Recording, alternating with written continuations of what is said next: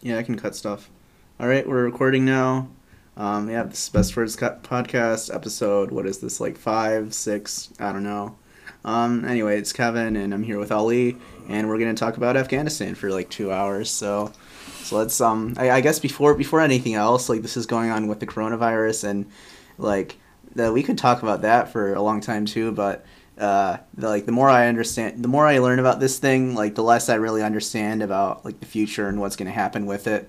So like I can't really be confident in saying anything about it. So there's not really much yeah, reason it's to not, yeah it's not like exactly our place to yeah to be talking about it, and um, yeah exactly. Like you really need to have like a degree in epidemiology or something to understand it. So I don't feel like we can really speak too confidently on it, unfortunately. yeah, but also Yeah. that like the information is Mhm. like changing so fast, Yeah. and you you do really need to know and be confident that you're not spreading misinformation. That too, yeah.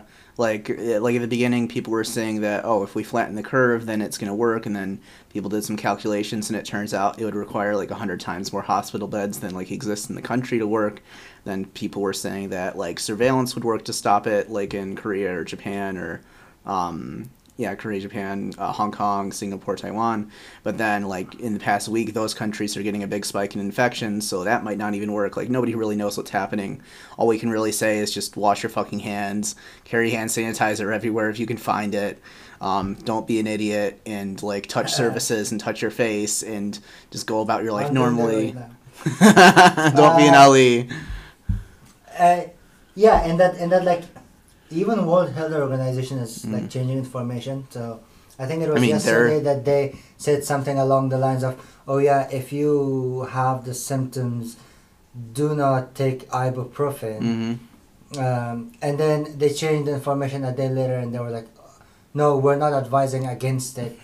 uh, we don't know like any Mm. side effects yet." Um, I mean, I and all that, which which makes a lot of sense. Yeah. But it's that, oh, at And- this point, we can't really say Yeah. anything about anything. Yeah, yeah. I mean, I just heard, I just read that in like France or something, a bunch of like young people were taking ibuprofen, uh, like before they caught the virus, and then it was like killing them for whatever reason that we don't under- understand. So yeah, like information is just rapidly evolving. Nobody knows what's going on. Least and of we're all. just mm, Yeah. like spreading misinformation right now, uh, which is not good either.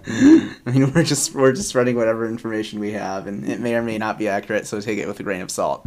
But anyway, um, how about, how about you introduce yourself for a couple minutes, Ali? Um, Uh, my name is Ali. Um, I study at the University of Rochester. Mhm. Uh, I study finance and philosophy of science. Um, and why? I was born in Mm. in Afghanistan. I lived there um, until I was eighteen. Then I went to high school, and then I came here.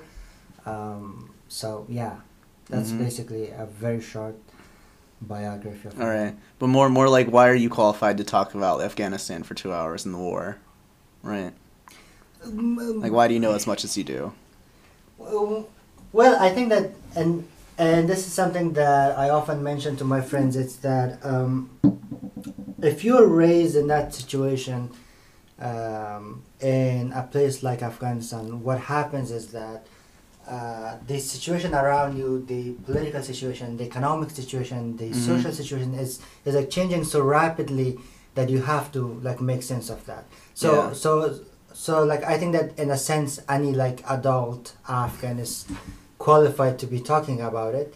Um, and there's uh, like one thing that I will uh, mention later on that Mm-hmm. uh, was not really uh, being understood uh, by the by the U.S. Yeah. when they got involved in in Afghanistan. They were not really listening to the people there.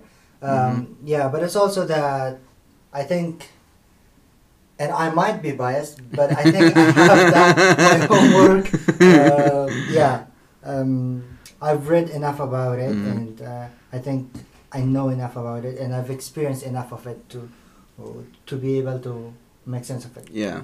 But with all that, I do not think that everything that I uh, am going to say is objectively true or Mhm. anything. Some of them are very this is this is this is incredible coming from Ali here. This Yeah, Ali's yeah. always right. I'm not. I'm not known for being humble. That's true. Uh, but yeah, um, some parts of what I'm about to say is going to be very subjective, and you know. That's the that's the welcome. that's gonna be the fun parts. I can I don't even know what he's gonna say yet, but I can tell you that's gonna be the fun parts. it's gonna it's gonna Okay. be about a country starting with P and ending with N. All right. Um. So I guess I guess we should just talk about like what we want to talk about for the next two hours. So let's let starting off, we're gonna talk about like just how the situation in Afghanistan like evolved where it did politically. Um, so to do that, we have to start with the Soviet-Afghan War, and then talk about like how that created the various factions which are still fighting today, how that started U.S. involvement in, in Afghanistan through Pakistan, how that started Pakistani involvement, etc. Then going through from there, we're gonna talk about the Afghan Civil War. Then from there, uh, 9/11, obviously, and the invasion in 2001, and then the occupation until 2020. After that, we're just gonna we're gonna talk about like the grand strategy of like why the why the U.S. why the occupation failed, what could have been changed, I guess, and then the situation going forward, right? And what the U.S. can do to help the government stay in power and like prevent the Taliban from taking over more territory, from yeah killing more people, etc. Right. So, um, yeah, starting off with the Soviet-Afghan War. Um, that's like what really starts off the political situation in Afghanistan today. I feel like because yeah, it created the Mujahideen and Taliban. Um, so I guess what what should we start off with? Um, Um, yeah, I think that. I I, feel think like that like uh, Soviet Afghan War. Mhm. I'm just gonna give a very brief uh, yeah, yeah, introduction. yeah. So yeah, so like how did it form the Mujahideen and Taliban out of the invasion? Like what happened to cause that? Right. Um, so so like Soviet Afghan War happened from nine uh, um, from uh, 1979 and Mhm. for like about a decade until 1989. Um, and what happened wa- was that before that Afghanistan was a kingdom. hmm You had you had a king, and then the king was overthrown by uh, The- by a member of his family who who proclaimed himself the president. hmm In this situation, this is this is like um, what is called the like democracy, like decade before this. The like Mhm. the like decade before this is called in Afghanistan the democracy decade. hmm And this so is it's and not, this is it's not it's not the two decades of the invasion. No, and this is and this is when um, there is a lot of uh, sort of civil civil liberties being being respected. Uh, the media coming Mhm. to power, new political parties are Is- being formed, and all that. And one of this, and this is like the strongest political party out there, is the sort of like socialist communist party Mhm. of Afghanistan, PDPA, um, People's Democratic Party of of Afghanistan. Afghanistan, yeah. So, and then uh, these are uh, uh, these are a bunch of young, very energetic, and um, Young radicals, yeah, uh, yeah. very like educated people Mhm. um, who are not really satisfied with with the status quo. So they they overthrow this new president hmm the first president. They overthrow him, they take power, but there's a divide between them and that there's really like two factions within the party. They're Mhm. fighting um, between each other. And what really brings the Soviet Union into Afghanistan is that in order for them to like gain power in Afghanistan, one of these factions uh, allies itself more With the Soviets. with the Soviets. Yeah. And then one was more nationalist, probably. Um, Or like had some ideological disagreement with the Soviets that we don't un- really understand. I don't like really that. think that th- they had like ideological like disagreement with the Soviet Union, uh, but uh, uh, but it's that Mhm. that um, they never really thought of you know. Um, Hmm. Okay, they never thought of like being too close to the Soviet Union Mhm. because if you're in power, you don't really need that. But if you're but if you want to like take power, then you need foreign allies more than the government which is already Mm-hmm. in power. So there's this uh, uh, okay, there's this thing that happens where where like they like overthrow each other, and Yeah. as a result of that, the Soviet uh, Union They they back one side Yeah. and they invade. I think that um, there's really like um, two things to to really like mention here to just Mhm. be brief.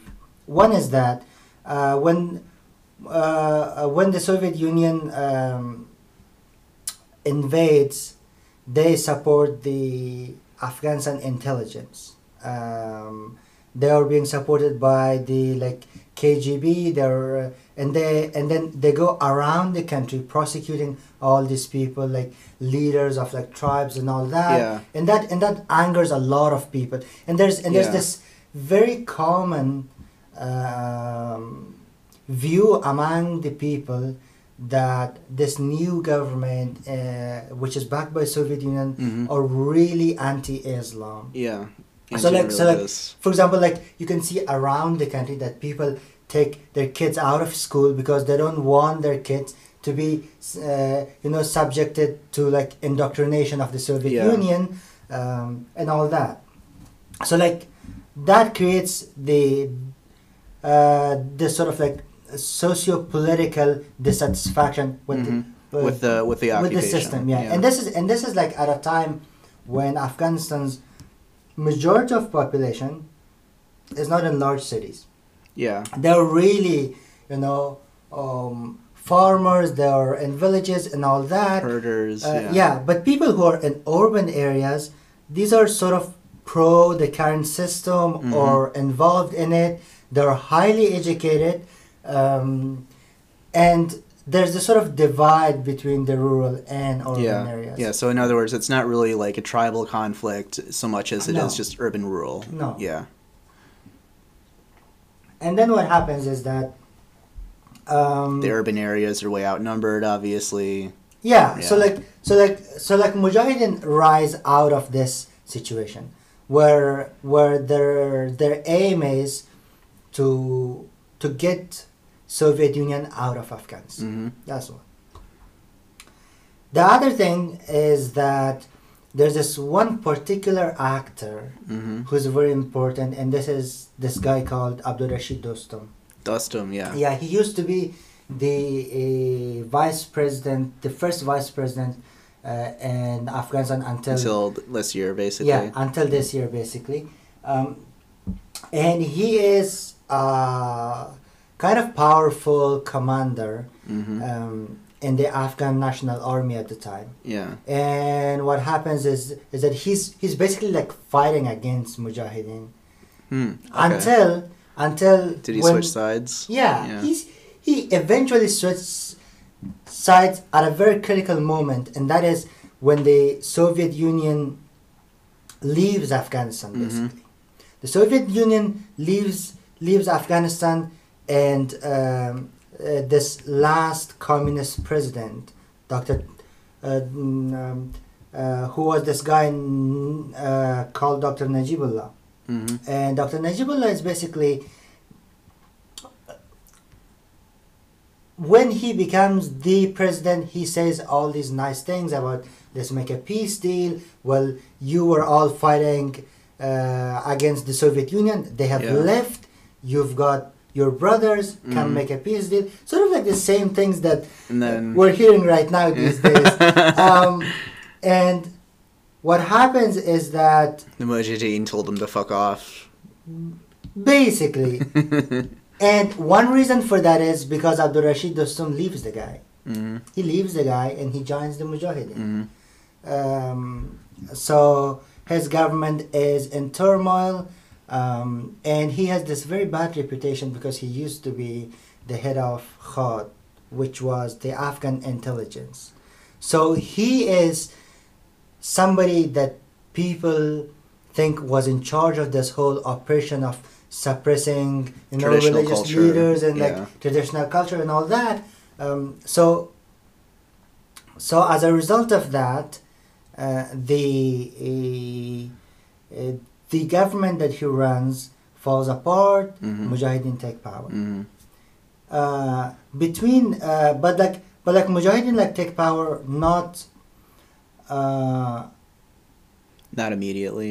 uh, Or- well, no, no, but or- like not by themselves, but Yeah. with a lot of help, and this help comes mainly from from U.S., Mhm. um, which is which is like funding countries like Pakistan to help and like uh, prepare mujahideen, give them like training and all that. So yeah, like Stinger like missiles. yeah, they're like they're like massive camps of like mujahideen within Iran and Pakistan who are like training mujahideen and all that to to like And- go back and fight yeah. the Soviet Union. And and Saudi Arabia too, right? yeah, and Saudi Arabia, Which So, becomes uh, important later, but right? Which is which is that um, at this point, and this is uh, and this is why this thing is so much complicated. Is that there are so many actors involved, and Mhm. everybody is supporting all these sides. Uh, uh, so, like for example, Iranian supported at least two sides within the like uh, in the Civil War. Or... within the like Mujahideen. Okay. yeah. Um, At least like two groups of them. And and how many like how many like sides or groups like were there in the Mujahideen? I well, guess- there were there were well there were a lot of sides, but then as situation developed and Yeah. then uh, as their own government fell apart and then Mhm. Taliban took power, there were really like two three sides. There weren't really more than that Yeah. because there's they sort of like some of them congregated within each other. Um, uh, so within within the like Mujahideen, what happens is that the the mainly Hazara, which is uh, your a ethnic small- group. yeah, Yeah. which is a small ethnic group. The the like um, the mainly Hazara party is called uh, the Unity Party. Mm-hmm.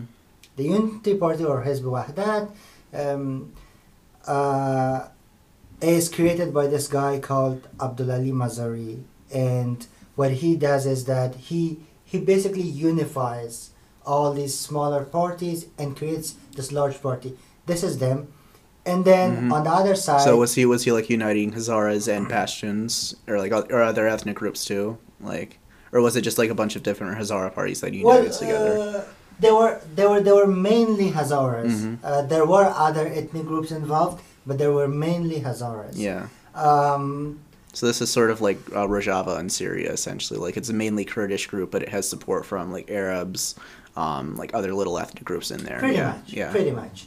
Uh, and then the other like big Mujahideen faction is the Northern Alliance. Mm-hmm. They're way more powerful. Um they have um, uh, way more soldiers and like equipment and way more support. Mm-hmm. They are they are uh, so so like um, they are basically like an accumulation of um, a lot of other you know factions Yeah. within them. They have like multi ethnic groups and all that. And when Mujahideen take power, these are the people who are in charge. Yeah, the the Northern Alliance is in Yeah. charge. Northern Alliance.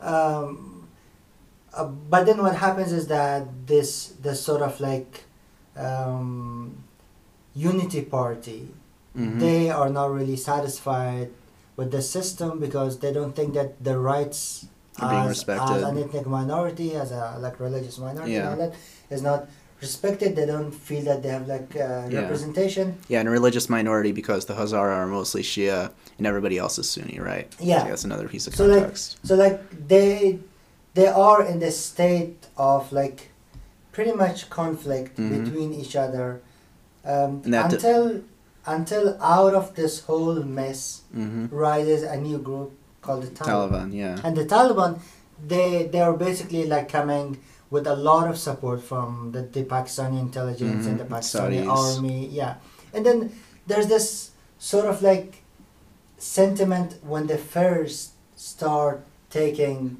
land, Mhm. um, and that's that people, especially in the sort of south, support them. Mhm. Uh, the reason for that, well, one reason is because it was really easy for them to like assimilate because of like the, the like ethnic similarity. Yeah, because and the Pashtuns are Yeah. in the south and the and the Taliban are Right. Pashtun. the other yeah. reason in, is because at this point you've had like a conflict which is you know a couple decades old Yeah. people are really sick and tired of This this is whole thing this is a couple decades old, like in the '90s, right? That's Yeah. what we're talking about. yeah so, so like, so like, right.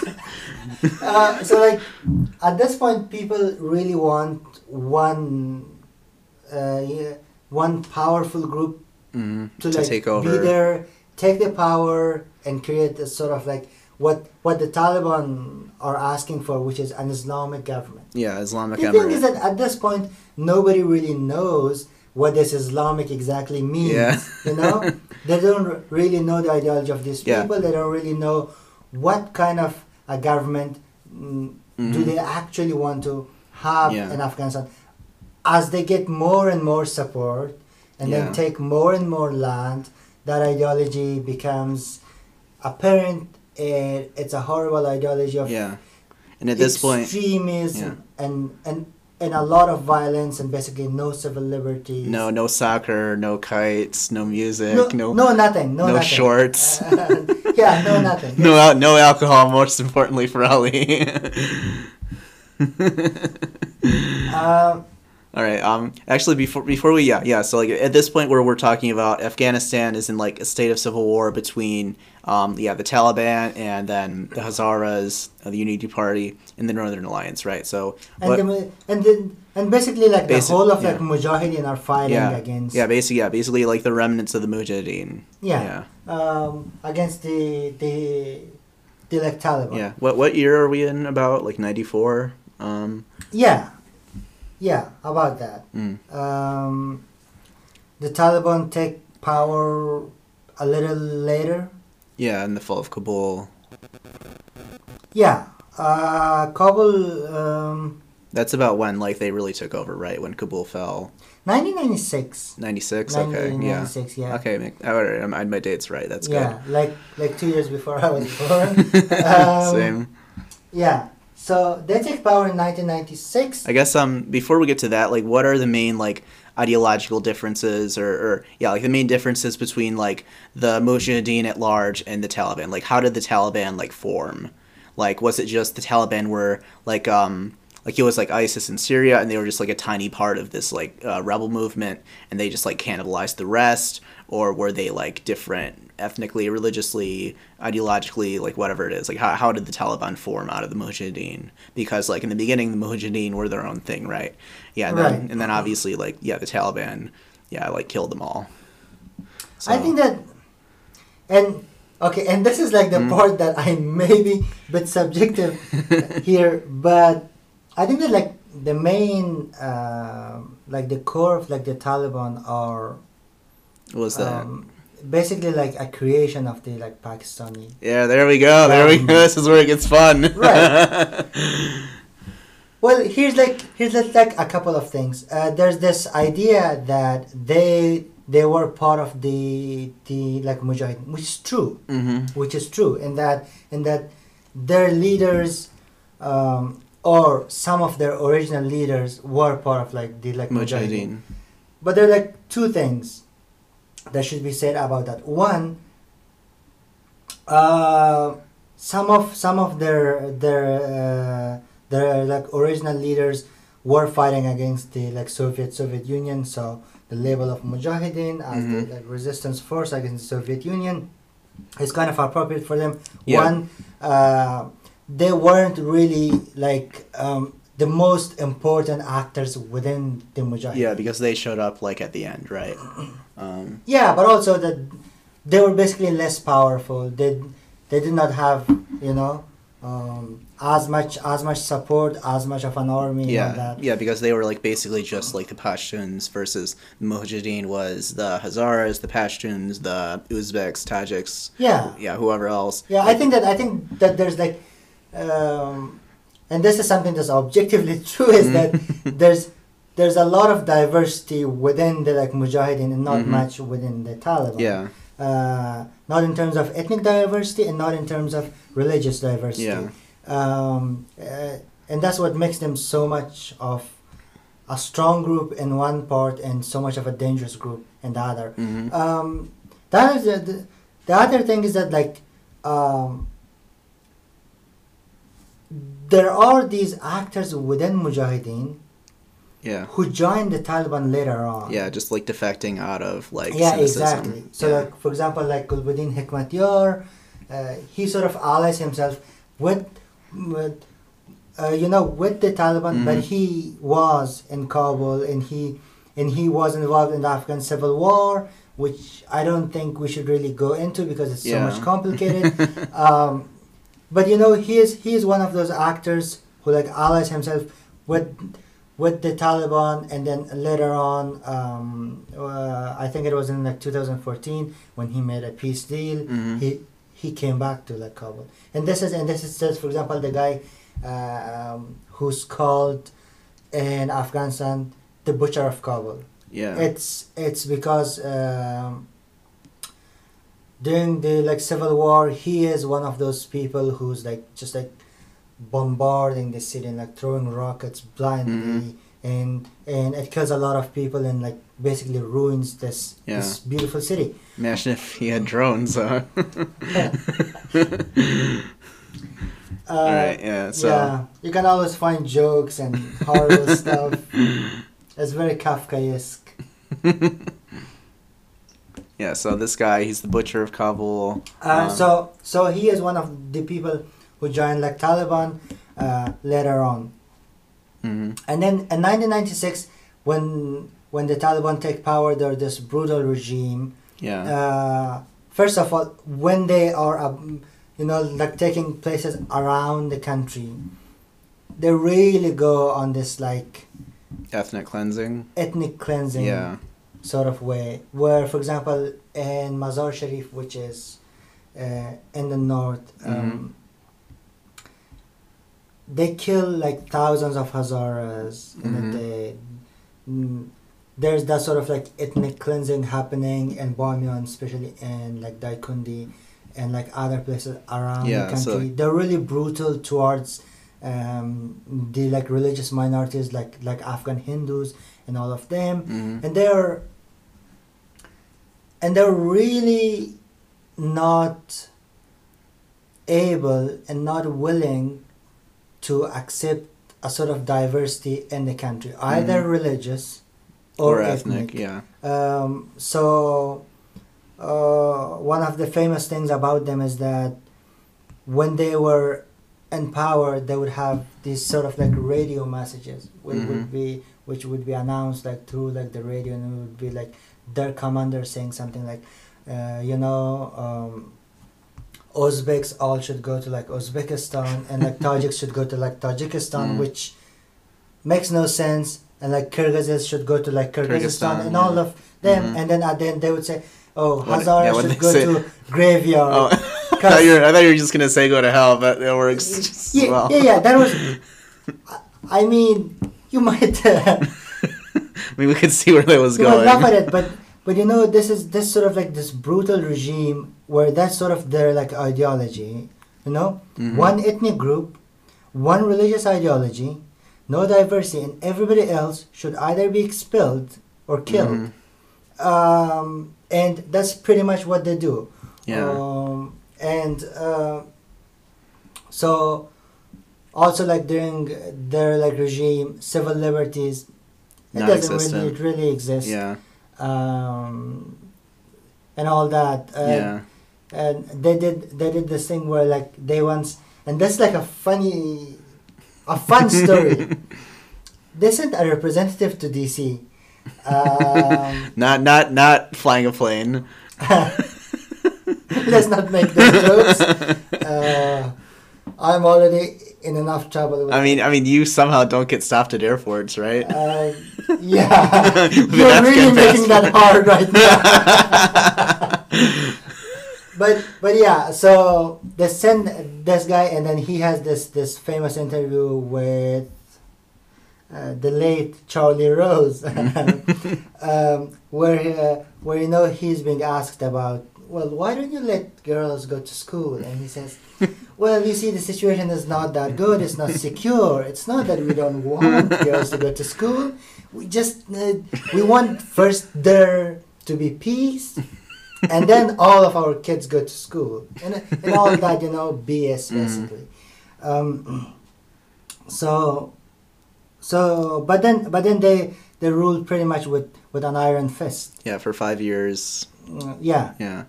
Um, I guess like going back a bit, um, like what were yeah, like what exactly created the Taliban like specifically, right? It's like what did the Pakistanis do and why were they creating the Taliban? Um, yeah, like how how did they like form out of the Mujahideen? Like was it a gradual process or was it just like really quick towards the end of the war? Uh, like what exactly happened? Like how did they form the Taliban?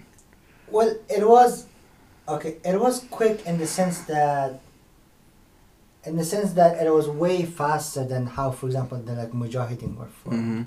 In the sense that Mujahideen have this like gradual process of you know uprisings in parts of like the country, and then those the leaders of them like coming together, Mhm. forming these parties and all that. The Taliban basically like they come very fast, and then um, they take a lot of power Mm-hmm. And then they just sweep through the country. Yeah, but I mean like Um, Um, so like the uh, were they just like a natural creation or more so just like a creation of like Pakistan? And then like why did Pakistan do what they did? Like what what are their motives and all this? I don't really think that Hmm. th- they were a natural creation, you know. there we go. um, um, well, there is there's you know the sort of ideas that there were sort of extremist sort of ideologies or like Mhm. groups among the like Mujahideen, which is true. Mhm. But but you know what you need to like notice about that is that they did not sort of like defect too much. Most of them existed within the uh, the like Mujahideen, and then Yeah. as time went by, they sort of uh, went through this process of moderation Mhm. rather you know extremism um, but there was the thing about like the taliban where you have got all these like foreign governments and foreign powers Mhm. and foreign intelligence like throwing a lot of money at them Yeah. all their all their like training centers or, or like or or like madrasas or like within like pakistan Yeah, yeah, the madrasas. Yeah and those are and those uh, are places that are like not funded in any ways by afghans or like mujahideen Mhm.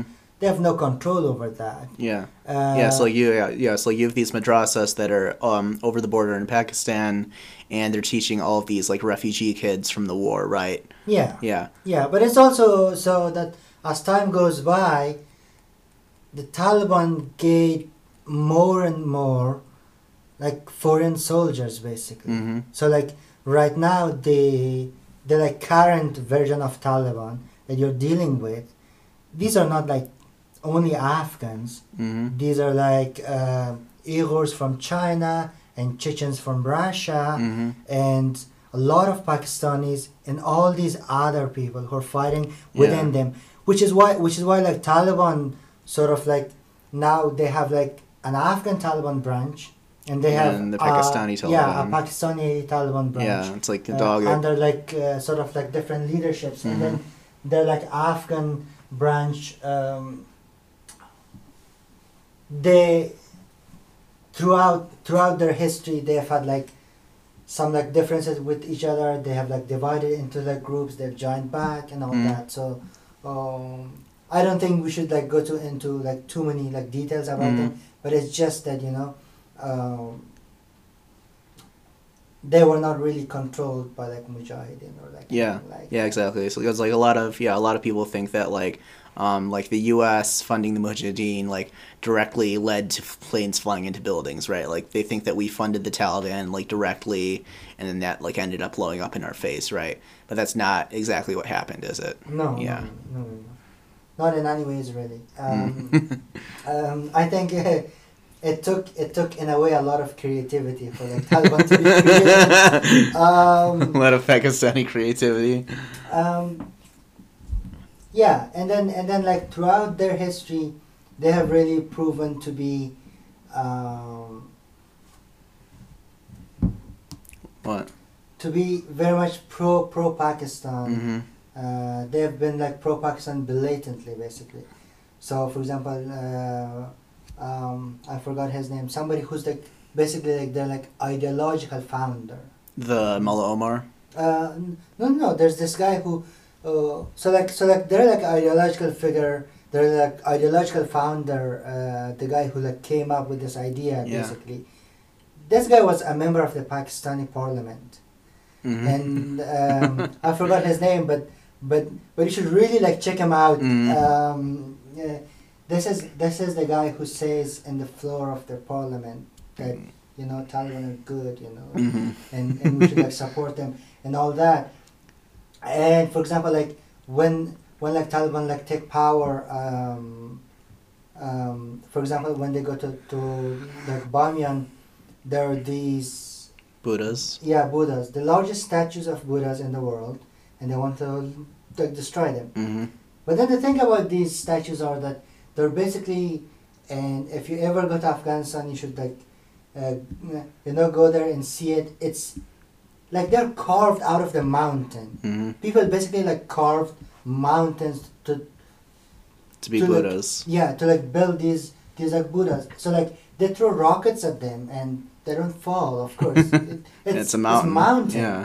Um, and then they can't do anything for like a few days. hmm So what they do is that they bring all these Pakistani engineers, and then what they do is that uh, they sort of like carve the statues, and then Put, put explosives put, put explosives inside Yeah. them, and then in this sort of like in their idea magnificent sort of show, they you know record it and like blow it Mhm. all up, and then like the the like remaining pieces are mm, as the sort of like um, the story has it that like they took the like remaining pieces of like artifacts with them oh, like back to um, Pakistan. um, sort of like to like be sold in like black market or like whatever we don't Mhm. really know what happened to those Mm, the, but the, but like they were they were very significant part of Afghan cultural heritage in the sense that these were you know until their like destruction the largest like statues of Buddha Yeah. they reminded people of this long history that they had uh, when for example this was sort of like one of the main centers of the like silk road where everybody was passing by and uh, and and and this was like a very important city to like all Mhm. buddhist um, and also a majority Yeah. Hazara area, right? right Yeah. right uh, right Bamyan is like a majority Hazara uh, province. Um, and the other thing is that from from uh, from an art perspective uh, there are all these caves next to these like statues that Yeah. were built um, and then in those caves were like the, the like monks used to like live. And around these statues this is the first place where oil paintings in the world are used so this is like the Mhm. first oil paintings in the history of the world and um, They blowing those up too. yeah, Mhm. basically. Um, so there, there isn't really much of it remaining there. I've gone there. Uh, like the paintings, you can see some of them in some caves. You, you don't really see most of it. They're gone. hmm Um, so, so yeah. But then, uh, yeah, the whole point being that this is this brutal extremist regime. Created back Pakistan. Yeah. Yeah. created by them, support. Uh, they still like receive their like support from them. hmm Um, when they, I mean, for example, right now there's like a peace deal between the U.S. and the Taliban. We can we can talk about that later, Yeah. And then the Pakistanis were, of course, present. but oh, oh that part, yeah. the foreign minister of Pakistan give uh, give like the chief chief negotiator of like the Taliban a very big hug.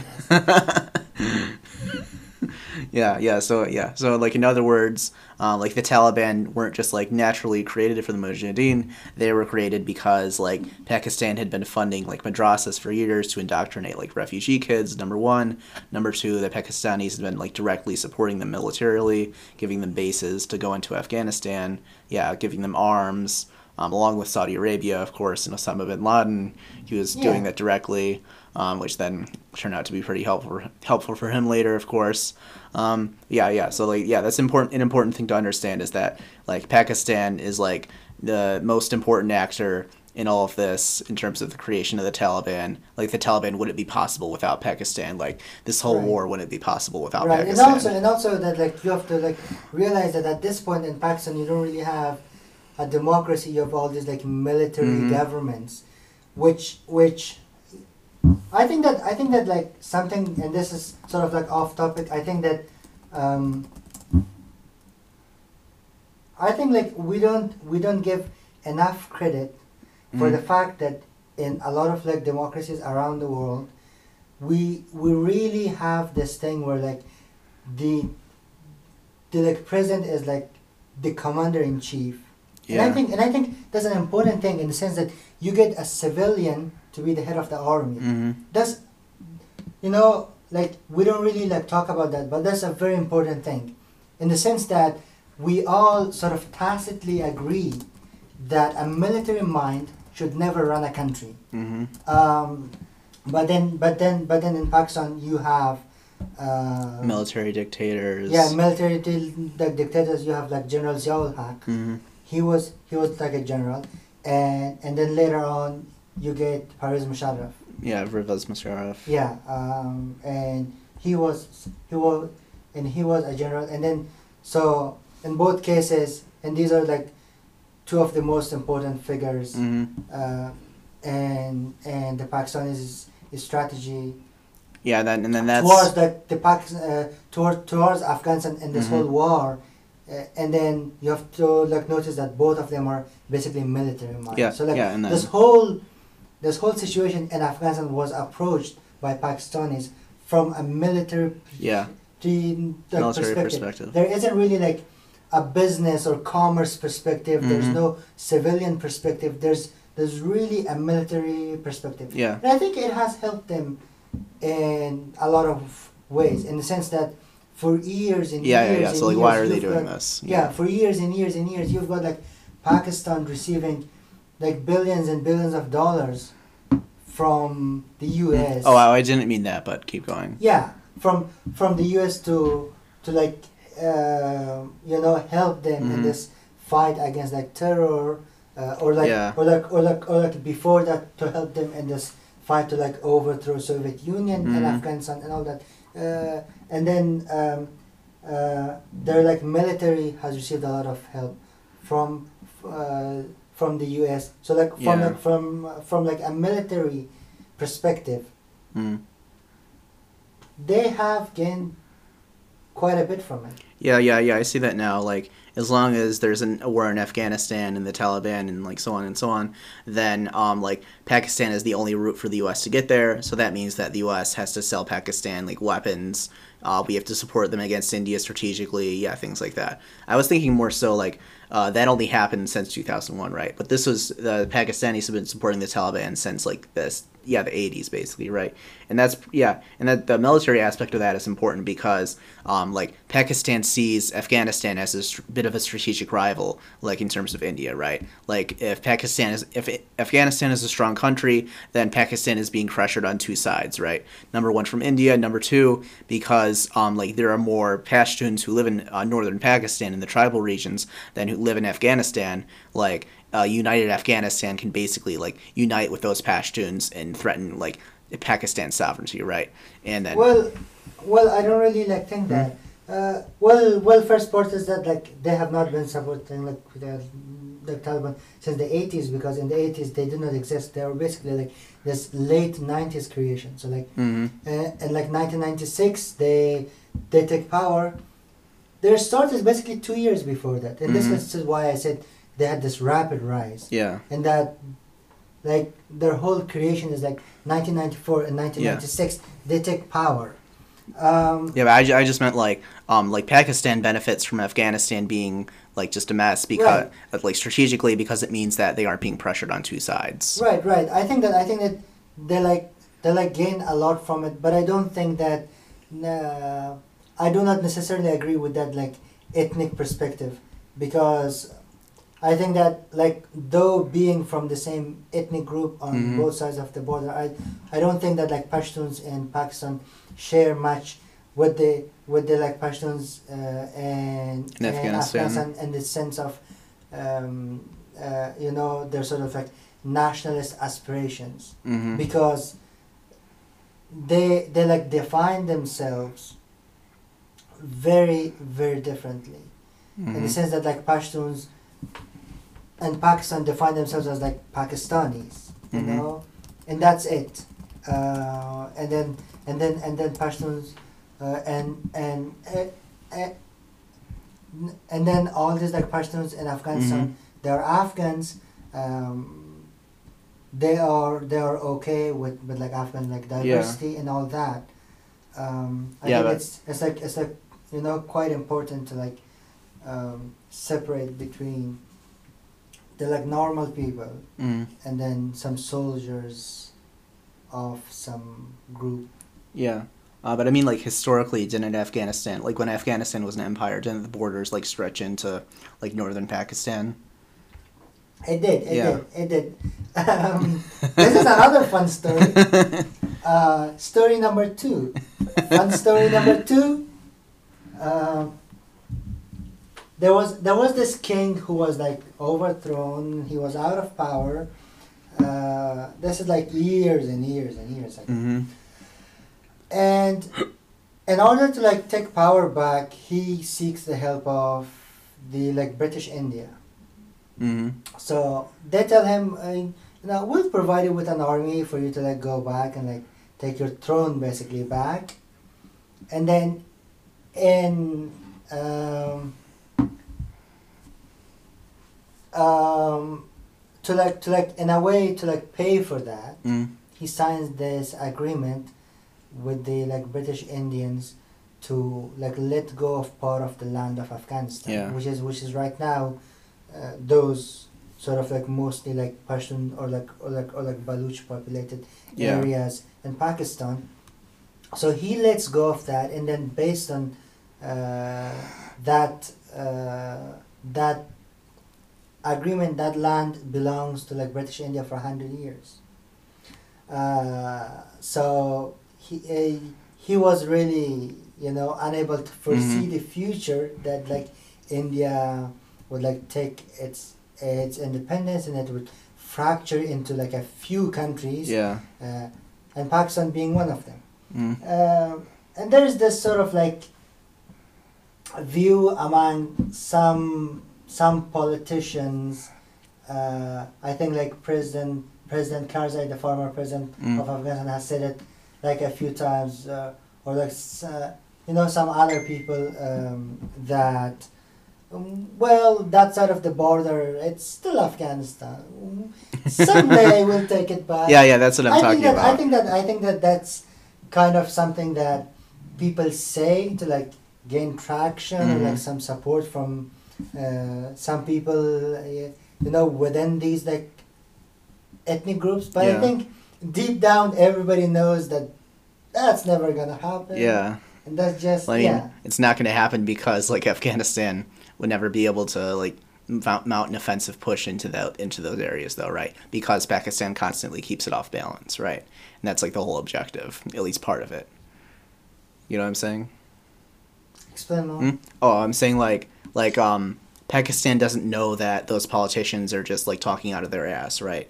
Like uh, maybe they think that there's some actual strategic threat from Afghanistan of like taking back some of that territory. So like in response to that, Pakistan destabilizes Afghanistan constantly, and that prevents Afghanistan from ever like being a real threat, right?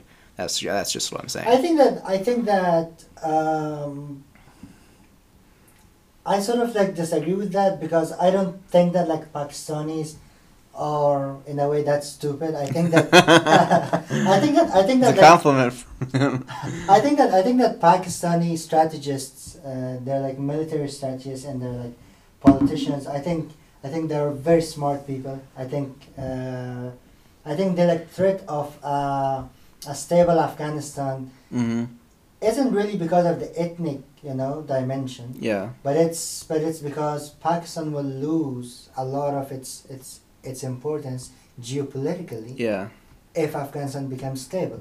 Yeah. In the sense that you will get this this uh, this country of where like the, the median age is 18 70 Mhm. percent of people like under like 25 this very young this very vibrant hmm uh, peaceful country uh, and then uh, There's no longer there's no there's no reason for like us Yeah. to to like accept part of like pakistan's transgressions against Mhm. against the us or or like against other powers in the and the and the region Yeah. because they they will no longer need pakistan Yeah. Yeah. Exactly. uh, right um Yeah, so like the if Afghanistan is stable, then the U.S. no longer has any reason to support Pakistan against India when India is like much closer culturally to the U.S. Right. Yeah. Um, I also like think that like a stable Afghanistan wouldn't be so good for like Pakistan from Mm. from from the, like a business perspective. It'd be a competitor. Uh, um, it would be it would be like like a competitor, um, and Afghanistan w- would no longer be dependent on Pakistan. Right now, it Mhm. kind of is, in in the sense that you have got like most of like uh, the like imports coming either from Pakistan or Iran. yeah. So like Pakistan is one of those things. Uh, the like they like U.S. soldiers and like other foreign soldiers in Afghanistan have always like dependent. Uh, uh, they have always been like dependent on Pakistan, like opening its its borders and like letting them like import the like military equipment and all Yeah. that through Pakistan because that's like a much like cheaper. Uh, Way of doing it. yeah way Yeah. of doing it than like most other ways um, and all that uh, so i think the the sort of like no obviously like benefit from like afghanistan like importing all these pakistani goods for example afghanistan is uh, like one of the the like big industries in afghanistan is this sort of like like industry of carpet weaving Mm-hmm. so like Afghan Afghan Afghan, Afghan carpet is like one of one of the top ones in the world, along with the like Turkish and like Iranian ones. Mm-hmm. Throughout the like decades of instability in Afghanistan, what has happened is that you get all these like raw carpet that needs to, to be processed in factories in Pakistan. Yeah. They all like take it to like Pakistan. It's it's basically like cheap labor in Afghanistan. Yeah. They're all being exported to like Pakistan, processed there Mm-hmm. and then exported from there around the world and then nobody like after that one recognizes it as Afghan, Afghan, carpet yeah. it's basically like Pakistani carpet so all that Mm-hmm. uh, I don't think that that's like one of the main motivation that specific Mhm. thing but it's but it's just that to point out that like Pakistan benefits yeah. uh, strategically politically and economically yeah, economically. from like a destable Afghanistan. Yeah, because they can basically use it as a, a source of cheap labor and raw materials, and then like export higher value products, right? yeah. Okay. Um, yeah. So where did we leave off? I think we were like right before 9/11. We were talking about yeah the uh, the uh, Taliban government. Um, yeah. What do we want to talk about? Uh, what do we want to talk about? Hmm. Um, I mean. yeah. Uh, okay. I think that, uh, that like something something to like note is that um, What what exactly happened? oh, Yeah. How about this? Like, what exactly happened to the Mujahideen after they were defeated in Kabul? Uh, like, did they just go away, or were they just were they like somewhere in remnants in like northern Afghanistan? yeah when Mujahideen when Mujahideen are like defeated Mm-hmm. in Kabul, they hold some some key grounds around the country. Uh, they sort of retreat there, and Yeah. they keep their fight against the Taliban. Mm-hmm. Mm, At this point, they don't really have a lot of support from like the U.S. So there's not this like, you know, the, there's Even- not a lot of like bags of dollars Yeah. coming in. Yeah, I mean so, it'd be and it'd be pretty much impossible for the U.S. to do that in the first place because only borders of the Soviet Union, no go there. Iran at this point uh, had the revolution, yeah, and then Yeah, the Pakistan was US just supporting the Taliban. Yeah, the U.S. after the Soviets Even- even if we had a Afghanistan, uh, there is this sort of idea in the U.S. that you have given the Soviet Union sort of their own Vietnam. That's kind of enough for us. Mm. Let's get the hell out yeah, of there. yeah. So there's no which strategic. is which is which is surprising Yeah. because Hmm? the U.S. doesn't really, you know, get the hell out of places usually. well, now we now we know that. Twenty years later. um, forgive me for my jokes. this is this, this Right. is just the beginning. They get much much more offensive than that. Uh, okay.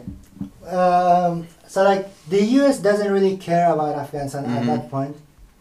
Uh, and then all these like mujahideen are fighting against the the like Taliban Mhm. um, with a lot of sort of like you know like pressure and At this point, this is like the Hazaras, right? Yeah. Yeah. So like, so like for example, like uh, the leader of like Unity Tea Party, he's really like suffering in West Kabul, hmm um, um, and then at some point he is sort of forced to to Retreat. like yeah because like they sort of like run out of ammunition and all that Mhm. so like they're sort of forced to to accept Surrender. uh, yeah, and then and then he goes to to like this place near, you know, near Kabul to like meet uh, with some Taliban, you know, leaders for like Yeah. a peace deal. Yeah. Did, did they kill him? Uh, yeah,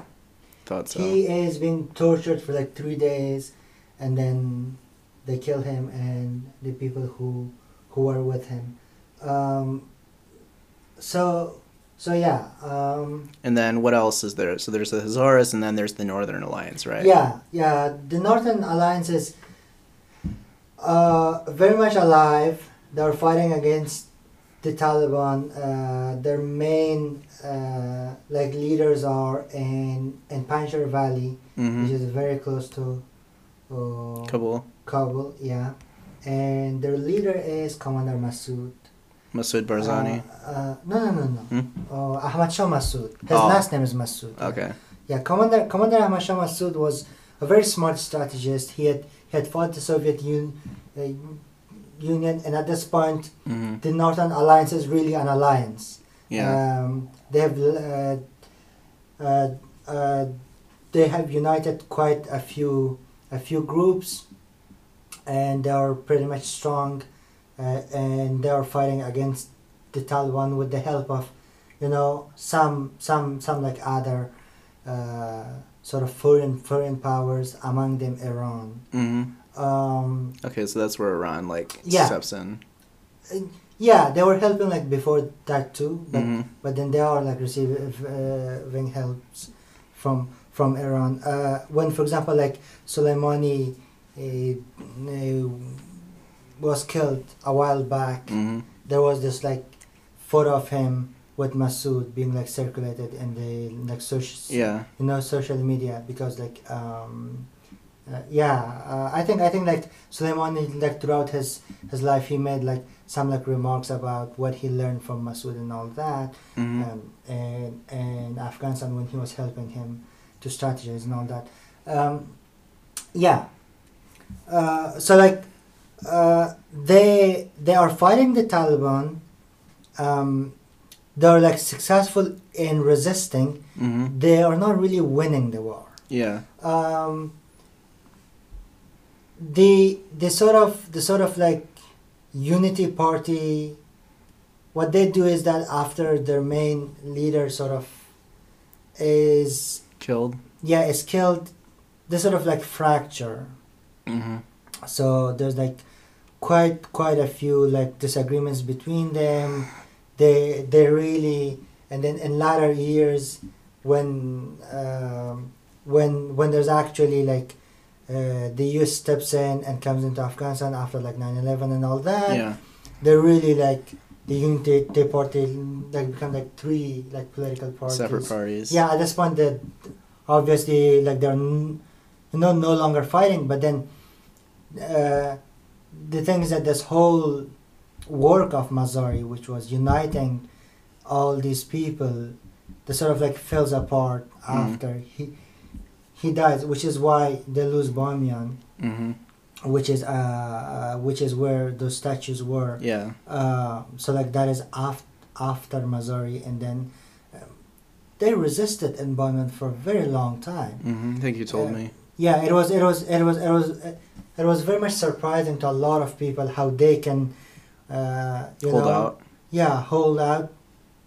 But then the reason for that was because it's it's very harsh to like operate in that area Yeah. in the sense that it's it's like a lot of mountains and a lot of valleys and then if you hold like the mountains you can just like shoot at people from the like the valleys, top yeah. and then uh, nobody you know like nobody can move mm-hmm. um, so so, so so yeah but then like they like eventually lost that the taliban came in blew up Mhm. those statues uh, they had some like acts of like ethnic cleansing Yep. Around Hazaras, the graveyards. yeah um, so all that um, so like uh, so like at this point they're not that powerful um, hmm And then, um, and then the Northern Alliance, they're like basically doing the same thing, but just like more successfully for like five yeah years. yeah they're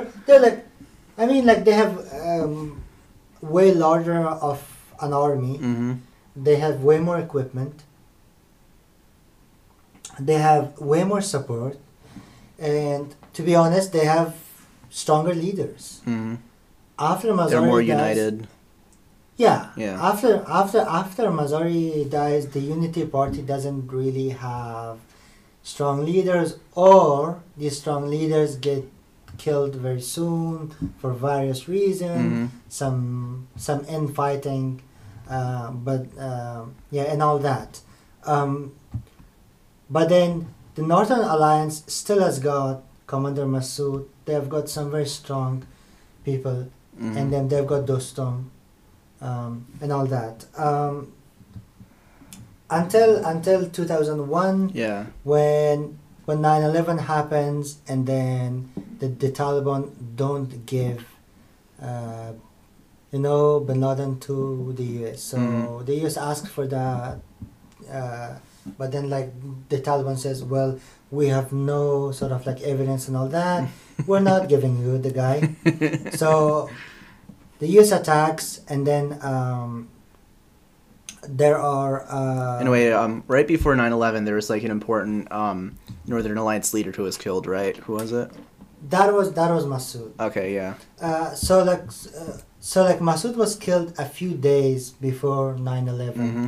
um, at a very very critical time um, as it turned out he was killed a few days before 9/11 by a suicide attack some people uh, you know claimed that they were like interviewing him Yeah. and then they had like him. bombs within the cameras. Wi- yeah, within their cameras, and then he was killed. Mhm. Um, yeah, uh, and then and then after that, 9/11 happens.